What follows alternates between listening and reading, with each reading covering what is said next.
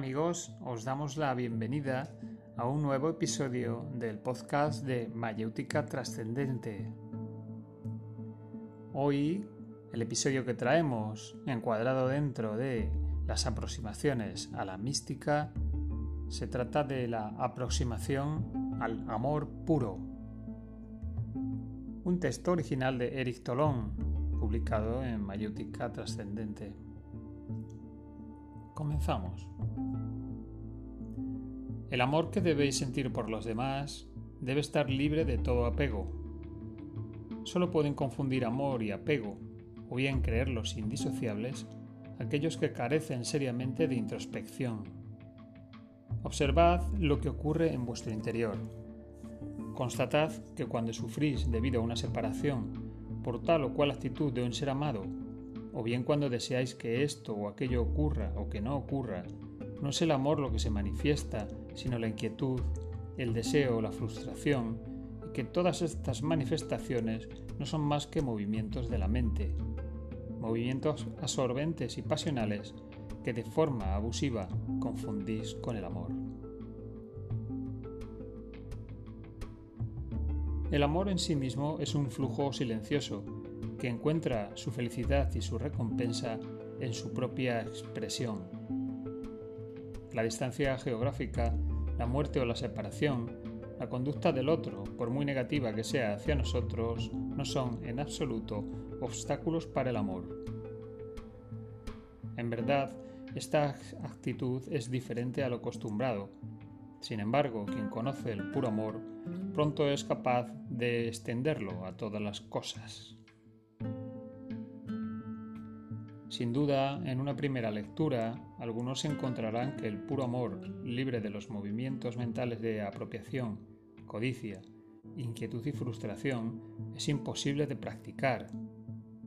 Y, sin embargo, ¿qué puede haber más sencillo?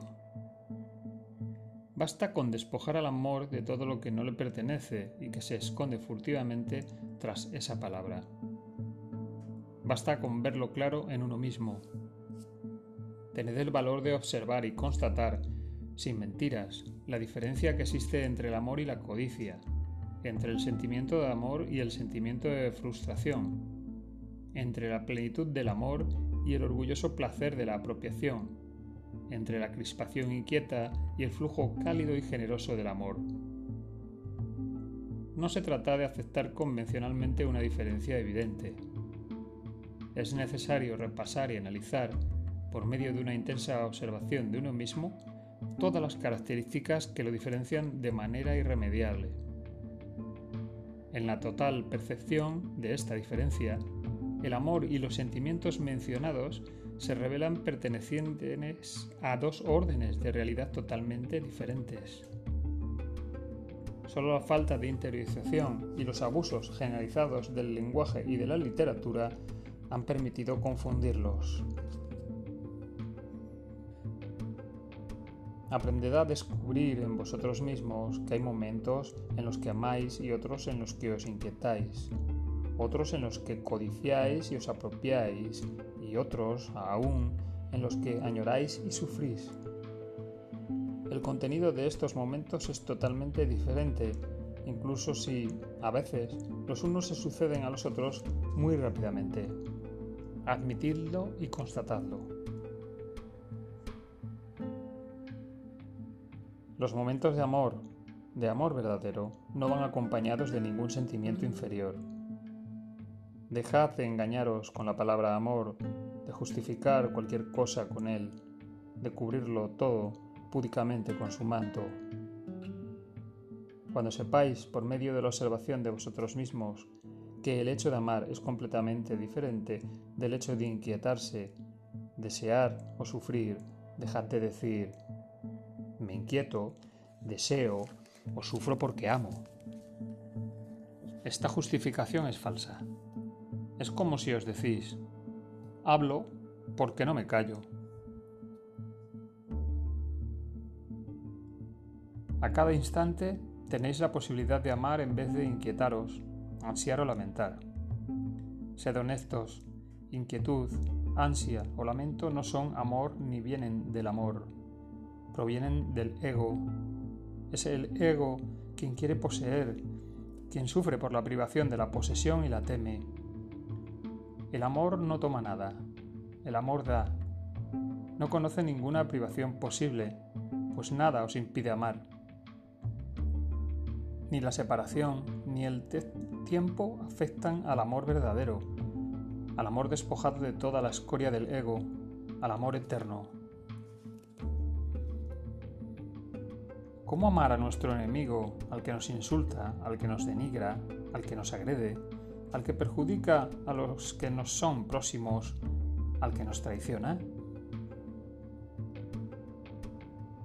Es una simple cuestión de entrenamiento y el principio de este entrenamiento es el amor a los objetos. Por medio de este amor, tal y como ha sido descrito, aprendéis a amar voluntariamente, cosa que os era desconocida. Desde ahora las llaves del corazón están en vuestro poder. Abrís las puertas escarlatas cada vez que lo deseáis. Aprendéis a amar por placer, sin esperar nada a cambio, y de esta forma vuestro amor se despoja del egoísmo. Aprendéis a amar a los objetos anodinos y feos, y vuestro amor no depende ya de atracciones psicológicas. Cuando se consigue esto, el paso que hay que dar para lograr amar a vuestros enemigos de una manera efectiva ya no es un paso de gigante, es un pequeño esfuerzo suplementario, un esfuerzo que al repetirlo destruye las barreras del ego. Cuando las barreras egóticas han caído, la espontaneidad en el puro amor se instala. En cualquier instante podéis pensar en alguien o mirarlo y amarlo en silencio. Es el hombre quien codicia, se apropia, se lamenta. Todos estos movimientos de la mente humana no son amor, no son más que lástima del ego por sí mismo o avidez. Eso no tiene nada que ver con el amor, que es el don de una efusión, que no espera nada a cambio. Discriminad para distinguir bien los movimientos de sufrimiento, angustia, avidez o deseo de la mente, del amor en sí mismo. Distinguid por medio de la observación introspectiva en el seno de la vida cotidiana. Esto es una pura efusión amorosa, esto otro es una efusión amorosa acompañada de pensamiento, esto es un simple pensamiento utilizando la palabra amor. El día en que, gracias a vuestros esfuerzos de discriminación, distinguáis claramente lo que es el amor puro, despojado de todo movimiento de la mente, comenzaréis a comprender que el amor supera al hombre. Es algo que lo atraviesa sin pertenecerle.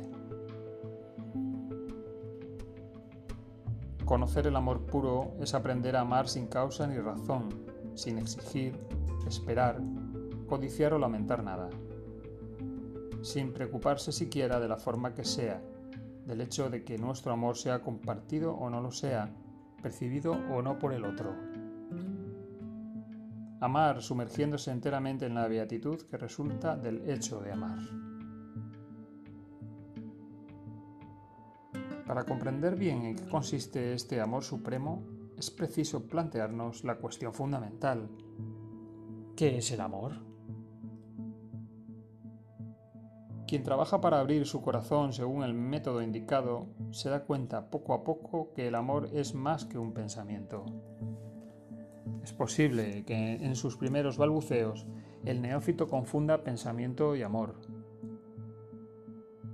para él, por ejemplo, amar un objeto significará pensar con una carga afectiva más o menos grande. Yo amo este objeto. Tal equivocación es muy frecuente y a veces inevitable en el debutante. Ella se disuelve, no obstante, por medio de una práctica perseverante. Al principio, el pensamiento puede ser el ujier que llama a la puerta del corazón.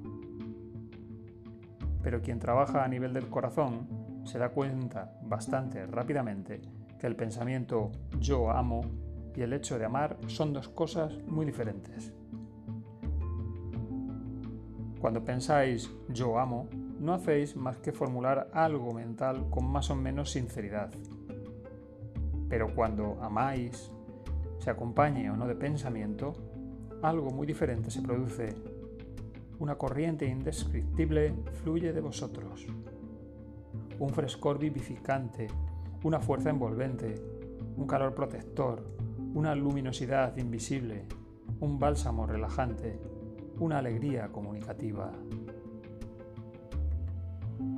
Algo, algo maravilloso sale de vosotros y eso ciertamente no es un pensamiento. El pensamiento puede suscitar, recubrir, acompañar al amor o destilar de él, pero el pensamiento no es el amor. El amor es un flujo indecible y silencioso que corre a través del hombre.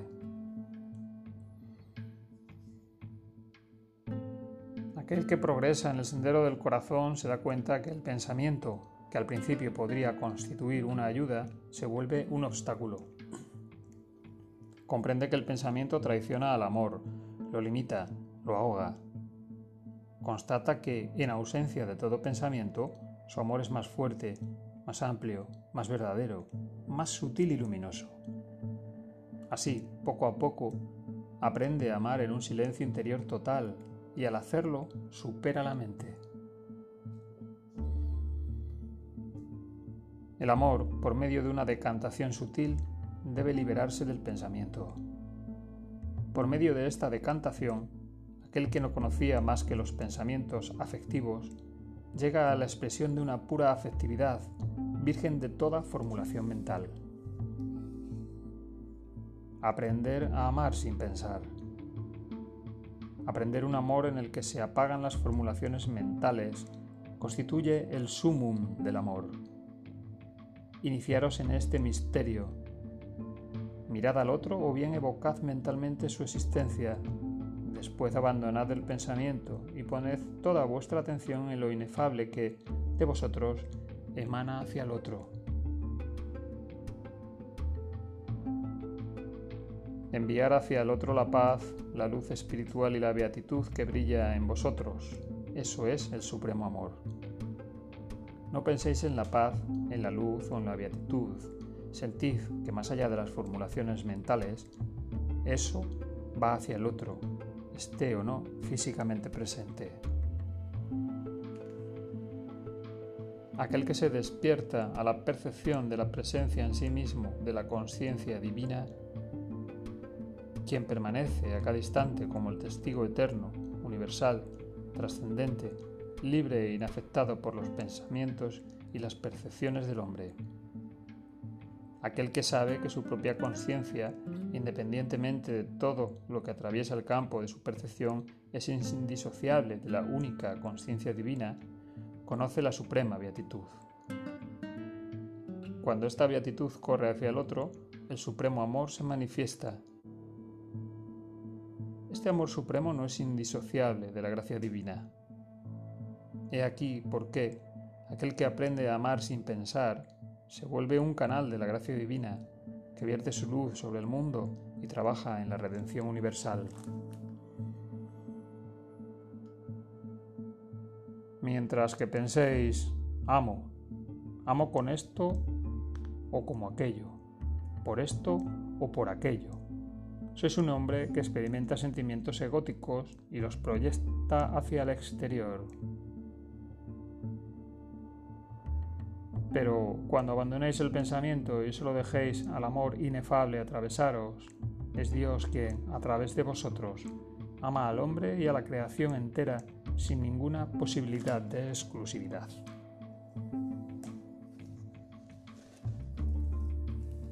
Y bien amigos, hasta aquí el audio de hoy, este episodio dedicado al amor puro dentro de las aproximaciones a la mística Esperamos que os haya gustado y también que compartáis, si es así, en vuestras redes sociales. Nos volvemos a escuchar en un próximo episodio. Muchas gracias por estar ahí.